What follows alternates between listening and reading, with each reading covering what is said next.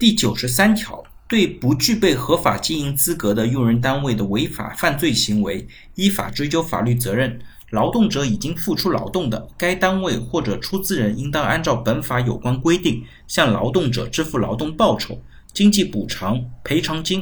给劳动者造成损害的，应当承担赔偿责任。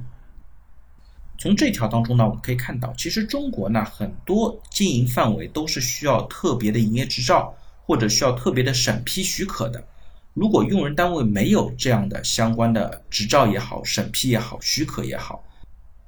如果发生了相关的问题，那用人单位呢有可能会被认定成违法甚至是犯罪的行为。在这种情况下呢，用人单位是需要承担法律责任的。但是呢，劳动者往往是无辜的，已经付出劳动的劳动者，